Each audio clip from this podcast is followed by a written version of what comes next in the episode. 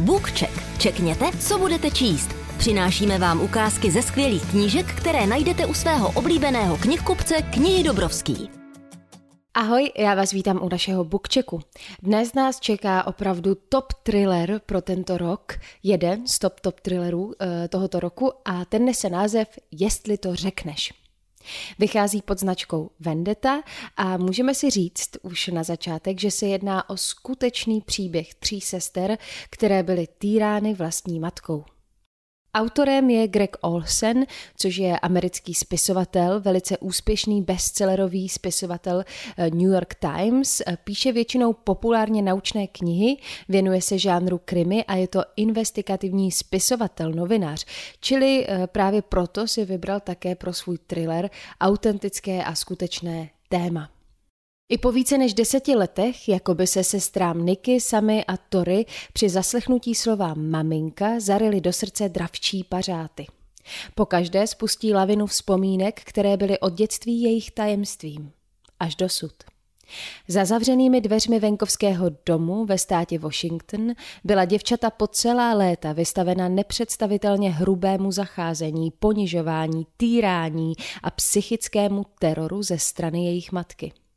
Výheň tohoto pekla ukovala mezi Nikki, Sami a Tori nesmírně pevné pouto, díky němuž byly zranitelné daleko méně, než se jejich matka domnívala.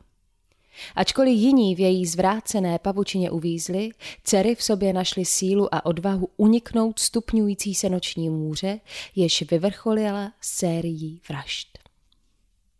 A my se nyní společně začteme do první kapitoly. Některá malá města vyrostla ze zrady a na půdě prosáklé krví. Jedním z takových míst je i Battleground ve státě Washington, necelých 20 kilometrů severovýchodně od Vancouveru, poblíž hranice státu Oregon. Město bylo pojmenováno podle incidentu mezi indiánským kmenem Klickitatů a armádou Spojených států. Domorodci odmítli dál žít ve stísněných ubikacích rezervace, osvobodili se, ale zatímco se jednalo o složení zbraní, padl jediný výstřel, který zabil náčelníka Klickitatů Untucha. Je skutečně trefné, že rodné město Michelle Shelley Lynn Rivardo Long-Knotekové se v historii neblaze proslavilo velkým konfliktem a falešnými sliby. Dnes již víme, že přesně v tomto duchu Shelley žila. Pro ty, kteří tam v 50. letech minulého století žili, byl Battleground typickým americkým maloměstem s dobrými školami, sousedy, kteří se zajímali jeden o druhého a bowlingovou ligou, kterou maloměsto žilo každý páteční a sobotní večer. Tátové tu tvrdě pracovali, aby si mohli dovolit nové auto a pěkný dům. Matky většinou zůstávaly doma a starali se o děti, aby se možná později vrátili do pracovního procesu nebo chodili do kurzů a navázali tak na sny zmařené dobovými konvencemi a manželstvím. Jestli v Battleground někdo platil za velkého bose, byl to Shelleyův otec. Lou Watson, v mládí atletická i fotbalová hvězda místního středoškolského týmu, chlap jako hora, vysoký 1,85 m, byl ve městě velké zvíře. Nebyl tu nikdo, kdo by ho neznal. Lou byl bystrý, uměl být okouzlující, byl mistrem slova a nechybělo mu ani vzdělání. I pohledný byl. Všechny dívky ve městě si na něj myslely. Nejenže s matkou vlastnila, provazoval 2 pečovatelské domy. Louisovi patřila také bowlingová herna. Tiger Bowl s 10 dráhami a 12 místním barem. A právě tam v roce 1958 pracovala Lara Stellingova. Zrovna dokončila střední školu a teď prodávala hamburgery, aby si našetřila na vysokou. Lara měla blond kudrnaté vlasy, jež nosila stažené do ohonu, který se koketně natřásal, když přijímala objednávky. V kombinaci s jejíma zářivě modrýma očima by jí krásu nemohl upřít snad nikdo. A byla i chytrá. Později si naříkala, že když s Louem Watsonem začala chodit a nakonec mu kývla i na sňatek, mozek jí šel nejspíš na půl plynu. Lou byl o 10 let starší, ale své mladinké nevěstě nalhal, že je od sebe dělí pouhé 4 roky. Prostě mě něčím dostal, přiznala Lara po letech, když si vyčítala své tehdejší rozhodnutí. Žrala jsem mu všechno. Všechno i s navijákem. Přitom nechápu, co jsem na něm tehdy viděla. Do reality se Lara probrala v roce 1960, pouhý den poté, co si nechala vyčesat francouzský drdol podle Hitchcockova klasického hororu Ptáci a na radnici ve svém rondném Vancouveru se za Lua provdala. Na svatbě byli pouze hosté z Lařiny strany, přestože její rodiče se sňatkem nesouhlasili. Lou dobře věděl, proč svoje příbuzné nezve. Ti už věděli, co se chystá. Když ráno po svatbě zazvonil telefon, zvedla to Lara. Na drátě byla Louova bývalá manželka. Telefonovala z Kalifornie. Kdy si hodláte přijet pro děti k sakru? Vyštěkla do telefonu. Lara nechápala, o čem je řeč. Prosím? Lou se Laře ani nezmínil, že Sharon slíbil, že si k sobě vezme svoje děti.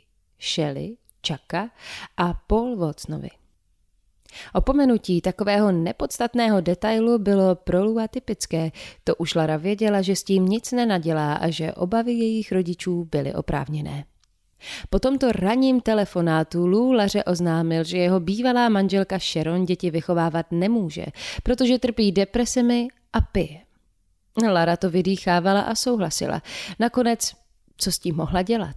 Byly to děti jejího manžela a ona věděla, že to bude muset překousnout. Brzy se ukázalo, že si vzala skutečně velké sousto. Shelley bylo 6 a Chuckovi jen 3, když se nastěhovali. Lara převzala roli nevlastní matky. Nejmladšího syna Paula, tehdy ještě kojence, si Sharon nechala u sebe. Shelley byla krásná holčička s velikýma očima a hustými, kudrnatými, narezle kaštanovými vlasy. Laře však neušlo podivné pouto mezi Shelley a jejím bratrem. Chuck nepromluvil ani slovo, vždycky mluvila jen Shelley. Zdálo se, že chlapce vysloveně ovládá. Jak si Shelley v novém prostředí zvykala, stále častěji z ní padaly stížnosti nebo vysloveně bezcitná slova. Každý den mi říkala, že mě nenávidí, vzpomínala Lara. A to myslím vážně. Opravdu mi to říkala. Každý den. Na podzim roku 1960 nechala Sharon Vocnová své 2 nejstarší děti Laře a Louovi a vrátila se domů do kalifornské Alamedy. Pak jako by se po ní zem slehla. Nikdy nezavolala a nikdy neposlala Shelley ani Chuckovi přání k narozeninám, ani k Vánocům. Pro tento přístup k dětem ve stylu sejde z očí, sejde z mysli se těžko dala najít omluva, ale Laru mnohem později mnohokrát napadlo, jestli k tomu nebyly položeny základy dávno předtím, než se Shelleyna matka za Lou a Vocna vůbec provdala. Sharon pocházela z naprosto nefunkční rodiny, vyprávěla Lara, když přišla řeč na Louovu první manželku.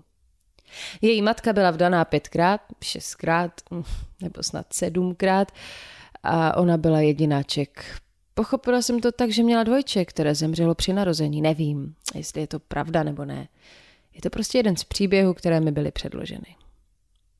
Bez ohledu na to, co jí dovedlo až sem, bylo jasné, že ač měla Sharon s alkoholem opravdu problém, nebylo to jediné, co jí stahovalo na šikmou plochu. Zapletla se do nebezpečného životního stylu.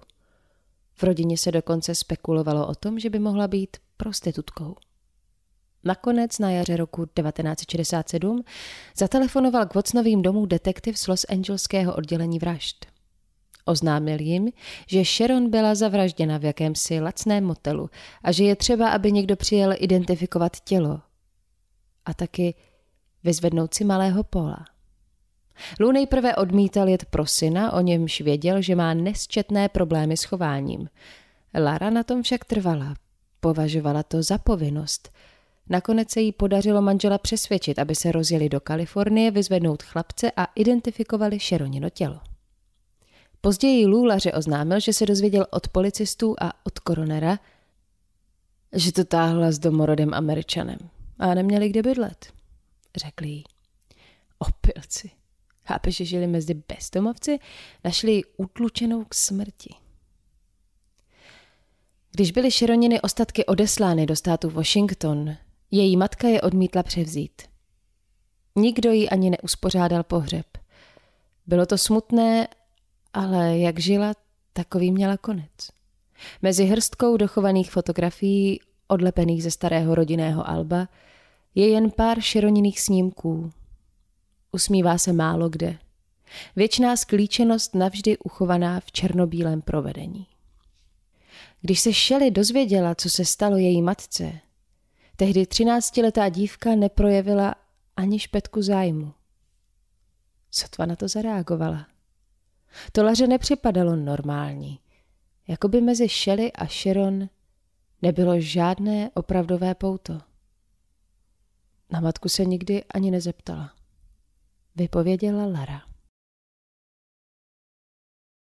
Děkujeme, že jste poslouchali BookCheck a nezapomeňte, že nejlepší knížky máme u nás v knihy Dobrovský nebo na našem e-shopu knihydobrovsky.cz.